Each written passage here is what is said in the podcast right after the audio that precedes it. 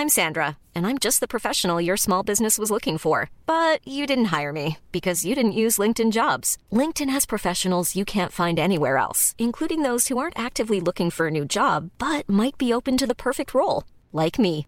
In a given month, over 70% of LinkedIn users don't visit other leading job sites. So if you're not looking on LinkedIn, you'll miss out on great candidates like Sandra. Start hiring professionals like a professional. Post your free job on linkedin.com/people today. Millions of people have lost weight with personalized plans from Noom, like Evan, who can't stand salads and still lost 50 pounds. Salads, generally, for most people, are the easy button, right? For me, that wasn't an option. I never really was a salad guy. That's just not who I am. But Noom worked for me. Get your personalized plan today at Noom.com. Real Noom user compensated to provide their story. In four weeks, the typical Noom user can expect to lose one to two pounds per week. Individual results may vary.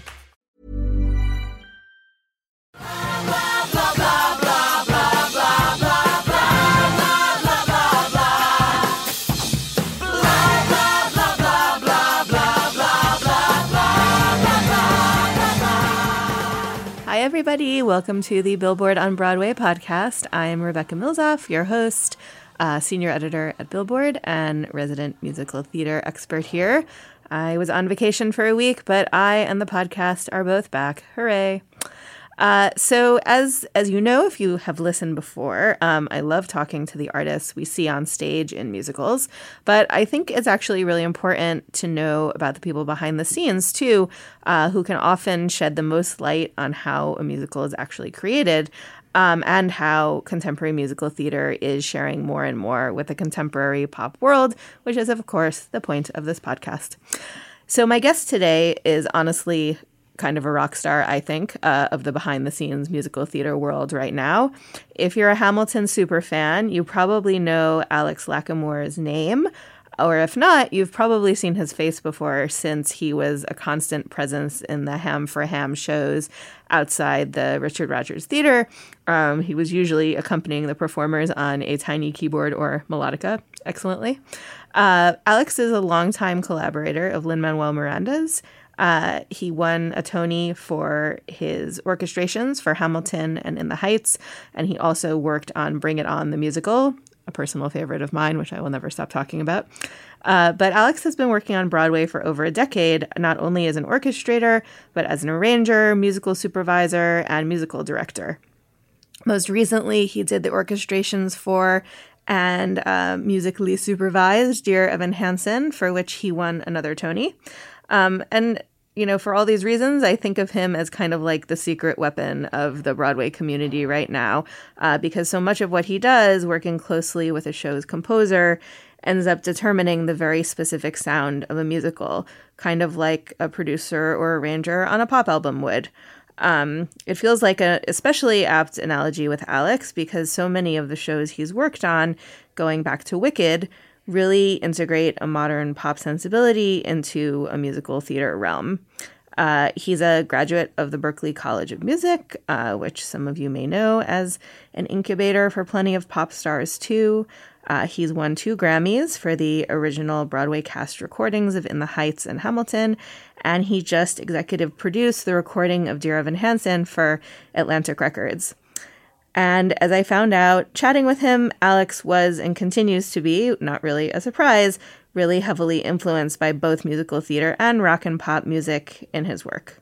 Uh, talking to Alex was really delightful. He's he's totally brilliant and um, provides such interesting insight into uh, what happens behind the scenes in a musical. And uh, here it is, one of my favorite podcast chats so far.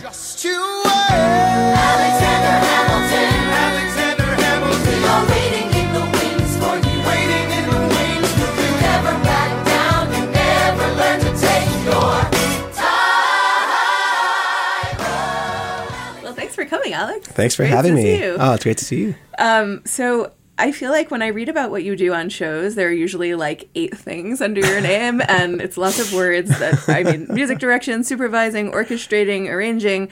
Um, and I feel like to begin with, it would be great to hear a little bit about what the difference is between all of these things. Absolutely. Um, and why sometimes you're doing, you know, two out of three, and sometimes you're doing six. And, um, So, for those of us who don't know very much about this behind the scenes element of putting together a show, what do all these words mean? okay. Um, I think the simplest one is probably the music director. Uh, music director, I think by itself is just being in charge of the music for a show. And, and we're talking specifically in musical theater terms. So, in charge of the musical, being the liaison between the composer and the director, being the liaison between the sound designer and the composer and the director, teaching the cast the music. Many times, the music director is the one who also conducts the show. So, they're usually there at the theater eight times a week, not only uh, performing the show, but possibly doing rehearsals during the day, training understudies, maintaining the show. So it's kind of like just a global bird's eye view of the the mechanics of making the show happen. Uh, and then there's arranging. And arranging is basically deciding big picture things about uh, a song. Um, and also sometimes that ties into vocal arranging, which is making uh, harmonies for songs. Um, you know, arranging, the best way to describe it is that the feel of the song sometimes can be totally modified in an arrangement. An example I always use is there's the original version of uh, uh, with a little help from my friends by the Beatles, and then there's the Joe Cocker version. Mm-hmm. Same song, same lyric, same chord progression more or less, but it's been modified. One has a certain feel, and the other has a different gospel inflected feel with a different section in the middle that goes fast, and perhaps some different chord changes. So that's an example of a song kind of having two completely different arrangements. Um, and then uh, you can also do things where you, as an arranger, you decide what keys you want things to be in. You can perhaps change the ending. You can decide that uh, that the overall arc of the song, the feeling of the song is X, Y, Z. Um, so that's arranging. And then orchestration is actually being specific about what each instrument in the orchestra plays and actually putting pencil to paper, or in my case, sitting at a computer screen and putting dots on the screen. and that is saying, okay, the, uh, the oboe is going to do this, the uh, French horn is going to do that. And it's also deciding what the sonic palette of the piece is going to be. So as an orchestrator, you decide okay, this is the, the instrumentation that I want the show to be. I, I don't, for example, think that this show requires timpani. I don't think mm-hmm. that this show needs oboe, but I do think it needs strings. So it's deciding what the, the sonic sound of the show is and then deciding when and how you use those instruments because you don't want to use all your colors at once. You want to pick and choose when things make an entrance so that it, it fits and suits the song and the story that you're trying to tell. Mm-hmm. So um, those are kind of like the basic jobs that, that I do and, and kind of a, a quick description of them.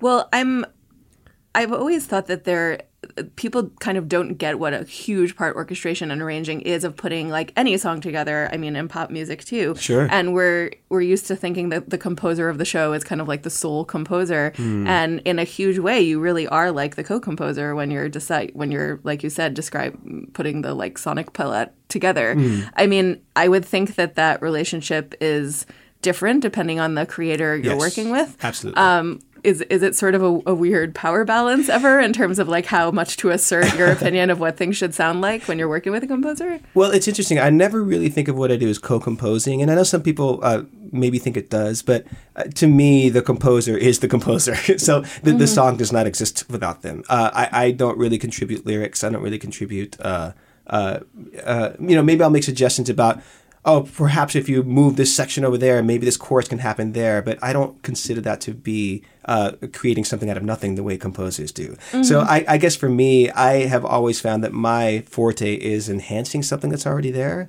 and mm-hmm. kind of working with materials that are provided, and that is the clay, if you will, and then you can kind of mold it and, and have other things happen with that. Mm-hmm. So, um, you know, when I work with someone like Lin Manuel Miranda, for example, we have a shorthand, and I've worked with him for so long that I know what it is that he's looking for, and he can present a demo to me, or sometimes he can give me something as simple as a, a, a lyric sheet with chord symbols on it, and I'll know kind of what he's trying to to to say with a song. Uh, then you have a composer like Justin Paul and Benj Pasek. Someone like Justin will actually write out all his piano parts, and he will all everything will be there for you, and then mm-hmm. it's kind of okay, suggesting, well, what if this field changes there? Maybe this is a good spot to have the drums drop out completely and have that balance back and forth. So I don't really consider it a power struggle, as you would say. It's uh, because at the end of the day, the composers are the ones that that need to be happy. I, am providing a service for them, mm-hmm. and they're the ones that I'm trying to uh, to. They have a vision, and I'm trying to execute it. You're kind of so, embellishing it. Yeah, yeah, So there's a very uh, what's the word? Um, you're trying to provide for them. So I, I do put them up on a pedestal, if you will. Mm-hmm. That being said, I always try to have my voice as a writer come through. So again, speaking of Lin, you know, because he doesn't write out his piano parts, there's a lot of stuff that's in there that's very idiosyncratic to the way that I approach the keyboard. And mm-hmm. even in Dear Evan Hansen, there will be some things here and there that will be kind of in the way that I play the piano, but by and large, the way Justin plays is a way that I respond to in a way that I feel like I understand. So I can play in the style of Justin Paul. So mm-hmm. that's how that comes out. So really, it, it's it's a very fluid thing that for me always starts with the writer. So, at what point in the process of creating a show will someone bring you in and say, I'm ready for you to do your thing or for you to look at this and kind of give me your opinion? It all depends. I actually enjoy it most when it's at the very beginning, uh, because that's when you get to see the show really kind of form, and you get to just be at the beginning stages and just be inside of it. I think that's why, for me, when I orchestrate, it tends to flow really easily because I've been around the piece so long that it's all just second nature. Uh, there have been things that I've jumped in after something has already kind of left the station, if you will, and that's fun too because then you feel a little uh, more objective. You're uh, able to kind of see things from a, a higher bird's eye view, perhaps, and you're not quite so uh, enmeshed in it that you have a hard time seeing the forest for the trees. I like that too, but for me personally. I enjoy kind of having that totality of vision, if you will, where you really just know the thing so well and you have a clear idea of what you want every single piece of that score to sound like and feel like. And you can decide this is who I think the sound designer should be, this is who I think the band should be. And, and that kind of uh, putting together is something that I really respond to. And how do you figure out whether it's a show you want to conduct or not? Because you did that for Hamilton. I did. right? But not for Dear Evan Hansen. I did not for Dear Evan Yeah. Hansen. So that for me just mostly had to do with timing. Uh, Dear Evan Hansen was starting to come up just around the same time as Hamilton. Uh, and be, Hamilton, when that came along, I hadn't actually conducted a show in a long time. The last show I had held a chair for before that was In the Heights. And I stopped conducting that in 2009. So between 2009 and Hamilton, I was supervising or uh, just arranging, very much taking a backseat, a global view of it.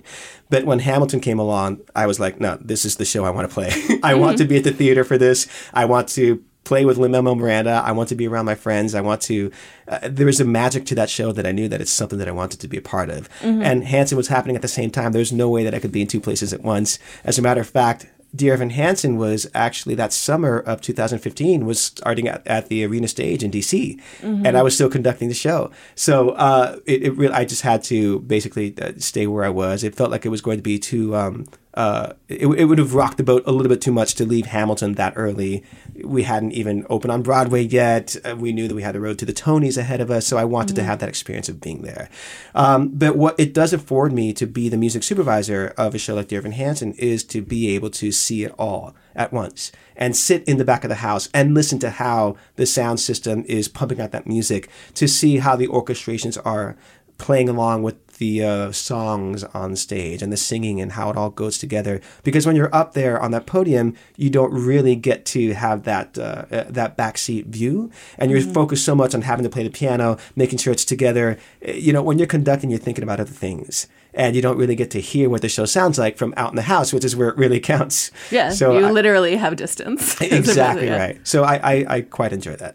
Uh, that's so much fun. Um, so I feel like we, many of us know you from your work with Lin, starting with In the Heights, but as I discovered, you you kind of had a long Broadway career before that. um, so I was curious to hear a little bit about um, any of your earlier projects that you feel were formative and kind of turning you into the guy who could do Hamilton and do Dear Evan Hansen. Uh, thanks for asking. Um, I actually really enjoyed working on Bat Boy the musical. That was my first real big professional gig. Uh, that was off Broadway at the Union Square Theater. We opened in 2001. And that was super formative for me because working with a composer as genius as Larry O'Keefe was so uh, educational and wonderful and eye opening. And I had my own way of orchestrating and arranging prior to that, but working alongside Larry and seeing the way that he does it, my mind just went and like, and really to this day, the way I approach guitar writing uh, was very much uh, exploded by the way I saw Larry O'Keefe do it. So that was really cool. Um, that was really uh, where I learned how to be an MD and, and, and do a big show. And I made a lot of misfires then because really what you do is a lot of trial and error. I would love to one day go back and redo the show somehow, and maybe one day I will. Um, And I feel like he's sort of a weirdly a bit of a kindred spirit with Lin too. I would say so. It, it- what was wonderful about, me, about meeting him is uh, we had mutual friends put us together.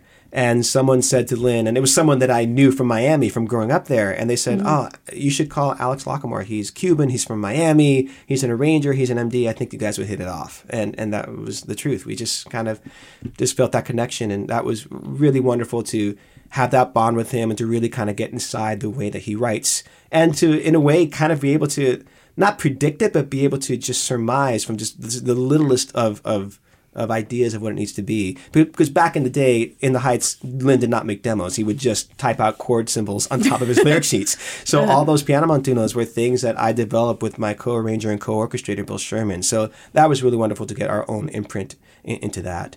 Um, before that, actually, I was also working on Wicked, which was, again, super, super formative. Yeah. And what was wonderful about that is that I've always been a huge admirer of Stephen Schwartz's music. And I would be a kid in my bedroom playing along to this the vocal selections of Pippin and Godspell and staring at his picture in the back of that and being like, wow, this As guy. did we all Did- right? I would marvel, wow, he was 24 and he already had a Broadway show. How amazing. And I, I was just obsessed with his music. And I finally got to meet him and uh, and there was a connection there, and he started using me for his projects.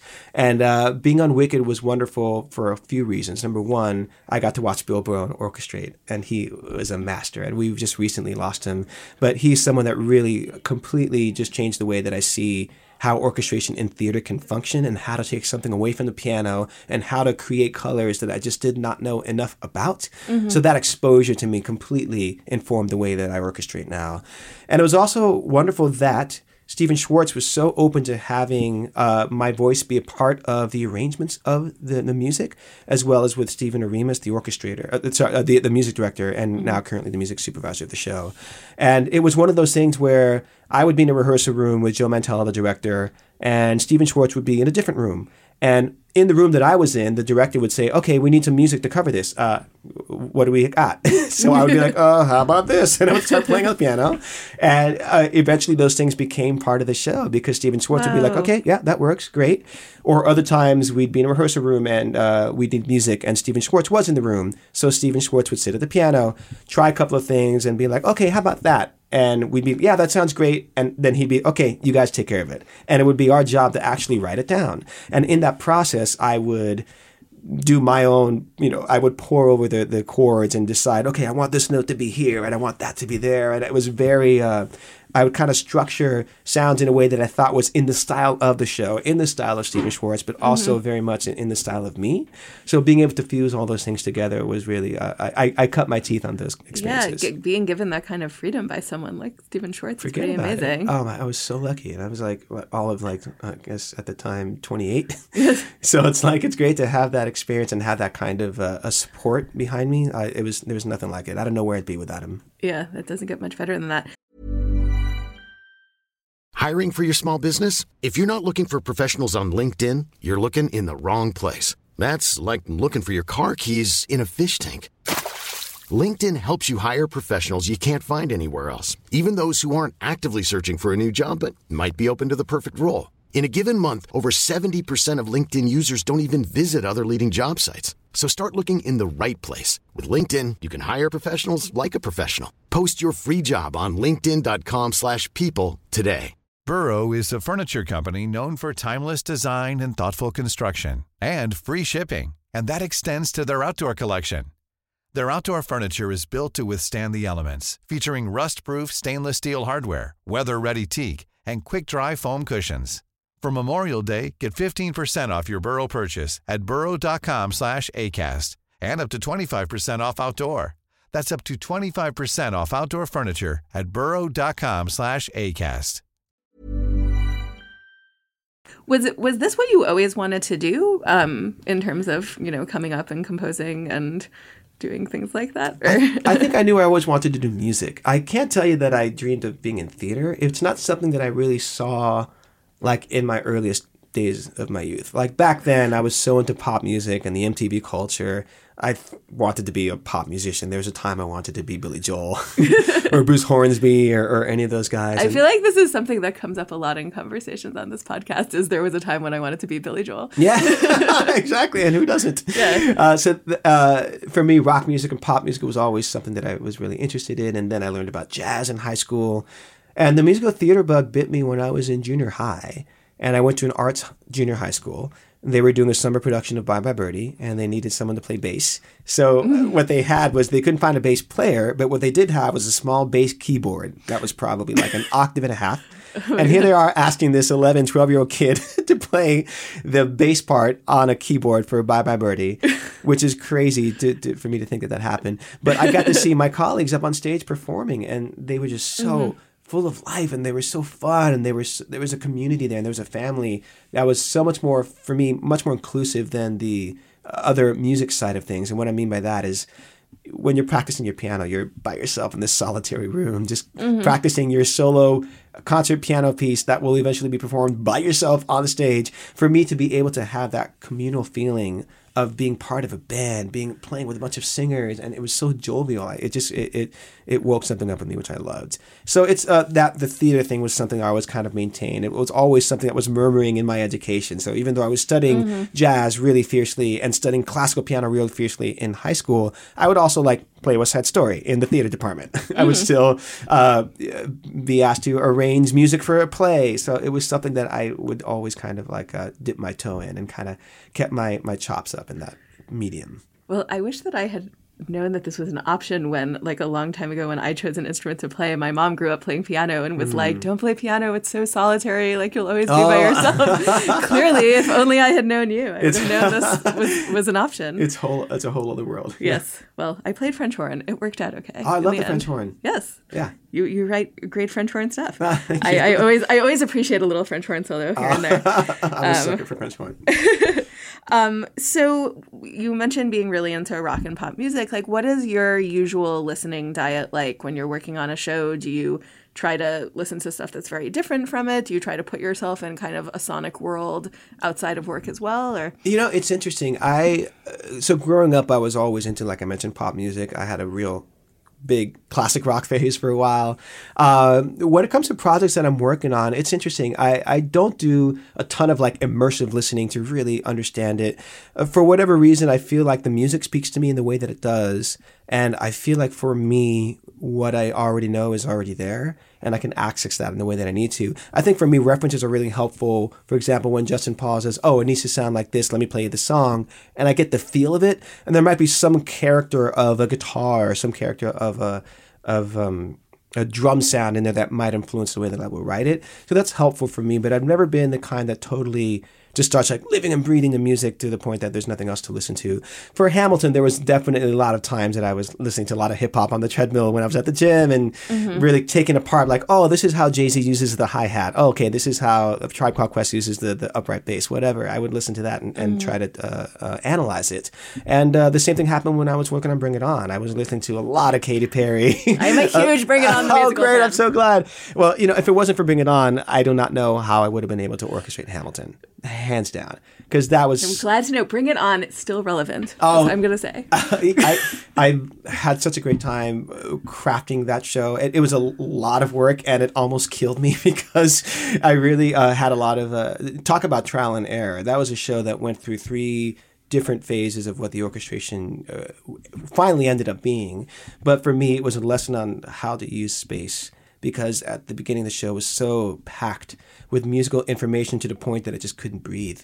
And mm-hmm. I, I had to find out the hard way how it was to make that show have the space that it needed so that it worked in the theater so that it didn't obliterate the vocals and it didn't completely just uh, uh, you know create this avalanche of sound that was in the end uh, just a little bit too grating uh, so at the end once we got to broadway and did all these phases i finally figured out how to use digital elements in a broadway setting and if it wasn't for that i know i would have been like totally lost at sea with hamilton It's totally in there. I'm realizing now. I also, you should know that I regularly say it's all happening Oh, as, yeah. a, as a Bring It On reference in conversation. I'm probably the only one who gets it. I love it, but th- I, I still stand by that record. That, and I wish more people have heard it or have gotten to, to check it out. But we spent so much time making that record the way that it is, and it's actually the precursor to the way I started making cast albums for Hamilton and for Dear and Hansen, whereby you do things in sections and really take your time to make everything just pristine and perfect. So again, I uh, for all the, the the hardship I went through and Bring It On because I, I nearly suffered a, a mental breakdown on that show.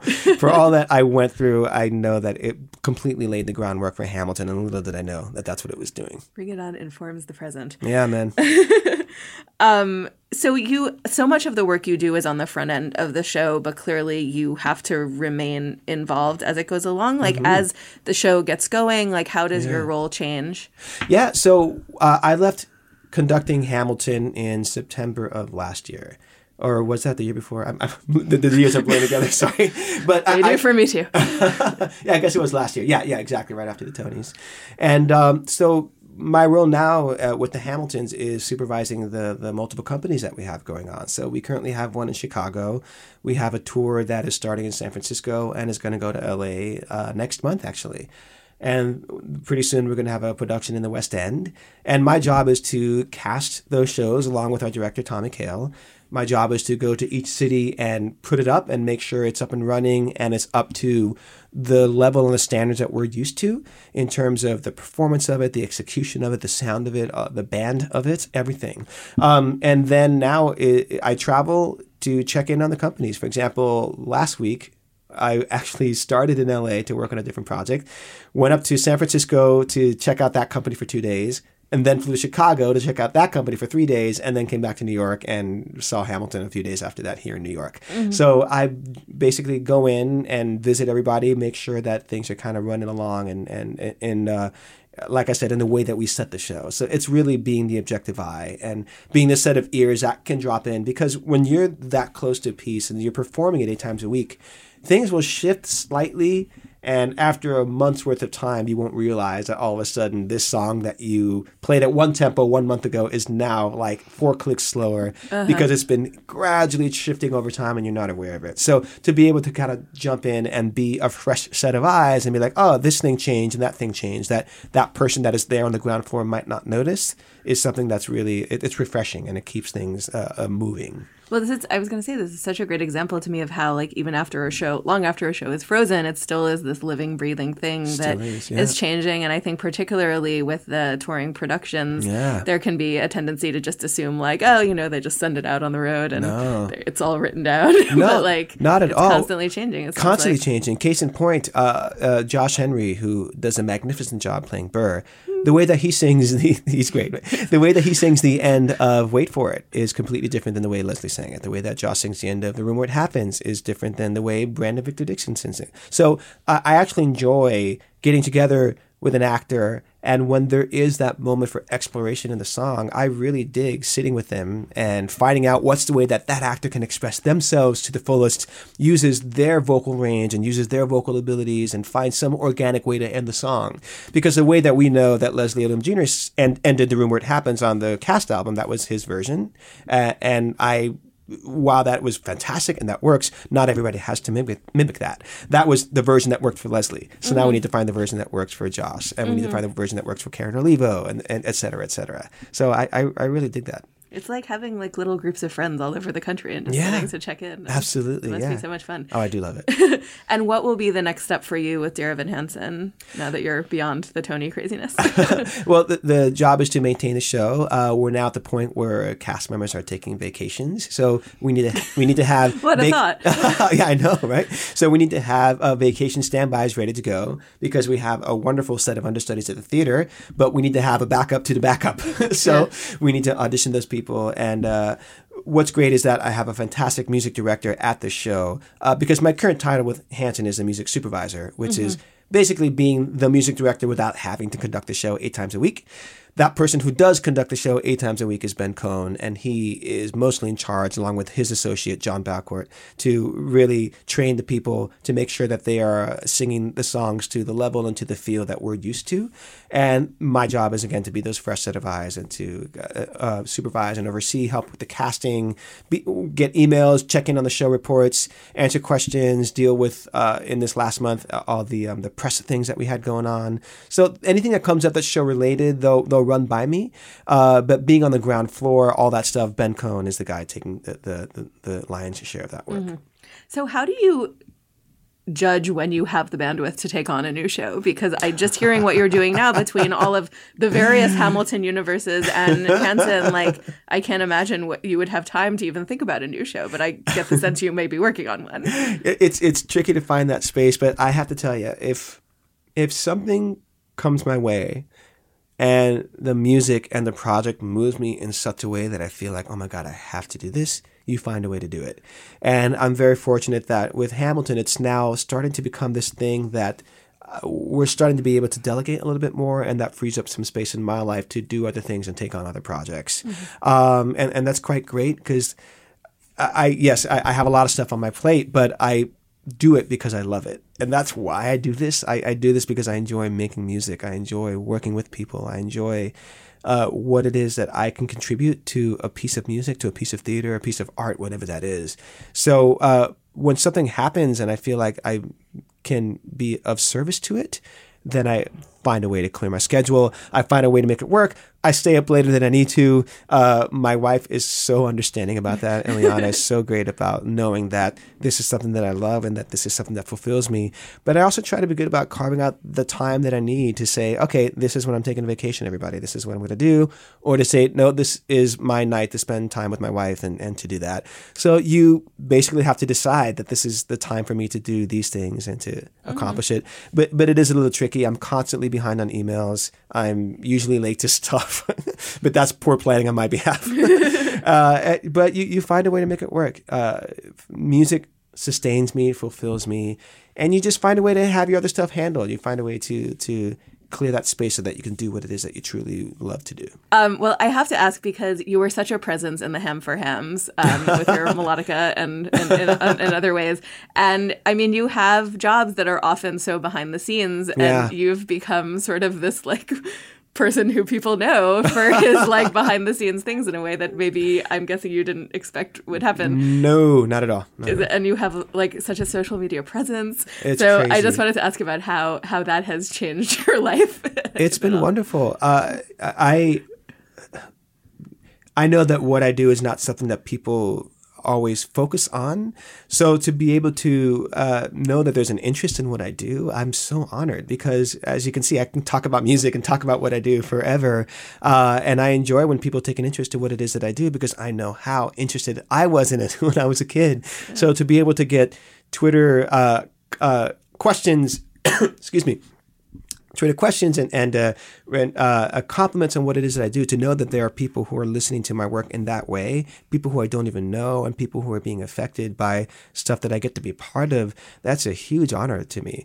And uh, I'm also just very thankful that Lin Manuel has always been so inclusive of me and brings me along for stuff and takes me to the White House and asks me to back him up on the ham for ham on the street and the melodica. He, he, he I feel like if it wasn't for Lin Manuel, I, I don't know that I would have uh, any kind of uh, presence in what it is that I do. I, I think that kind of being able to put a, a face, I suppose, to a name and to be able to attach me and to be so generous in his compliments to me, to be so uh, uh, just vocal about what it is that I, I help the uh, the music be for the show. Uh, I it, it's something that I don't take lightly, and um, I'm just very thankful for him. And I just kind of just take that ball and run with it, and and and do my thing. And and I'm always tickled by the people who say to me, "Oh, I I- I love what it is that you do." The people who notice the details of what I do, or even when I get recognized on the street, that that's something that still blows my mind. Yeah, I feel like people get very nerdy with you. With like, is this like chord change what I think it is? Totally, and I love it because those are the questions that I was asking when I was younger. So I totally get it. Yay. Uh, yay for music nerds. Um, well, this has been really fun. Thank you for coming. Thank you for having me, Rebecca. It's, it's wonderful to be here. Yay.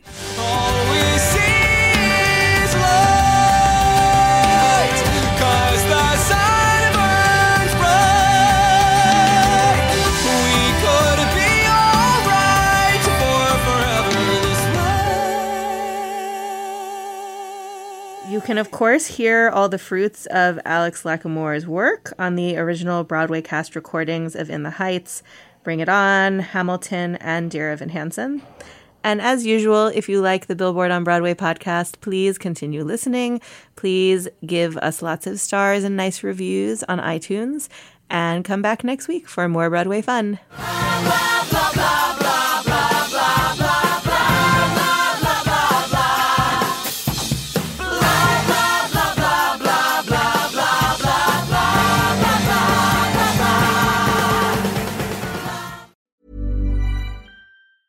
mom deserves the best, and there's no better place to shop for Mother's Day than Whole Foods Market. They're your destination for unbeatable savings, from premium gifts to show-stopping flowers and irresistible desserts. Start by saving 33% with Prime on all body care and candles. Then get a 15-stem bunch of tulips for just $9.99 each with Prime. Round out mom's menu with festive rosé, irresistible berry chantilly cake, and more special treats. Come celebrate Mother's Day at Whole Foods Market. Hey, it's Paige DeSorbo from Giggly Squad. High quality fashion without the price tag. Say hello to Quince. I'm snagging high-end essentials like cozy cashmere sweaters, sleek leather jackets, fine jewelry, and so much more. With Quince being 50 to 80% less than similar brands. And they partner with factories that prioritize safe, ethical, and responsible manufacturing. I love that. Luxury quality within reach. Go to quince.com slash style to get free shipping and 365 day returns on your next order. Quince.com slash style.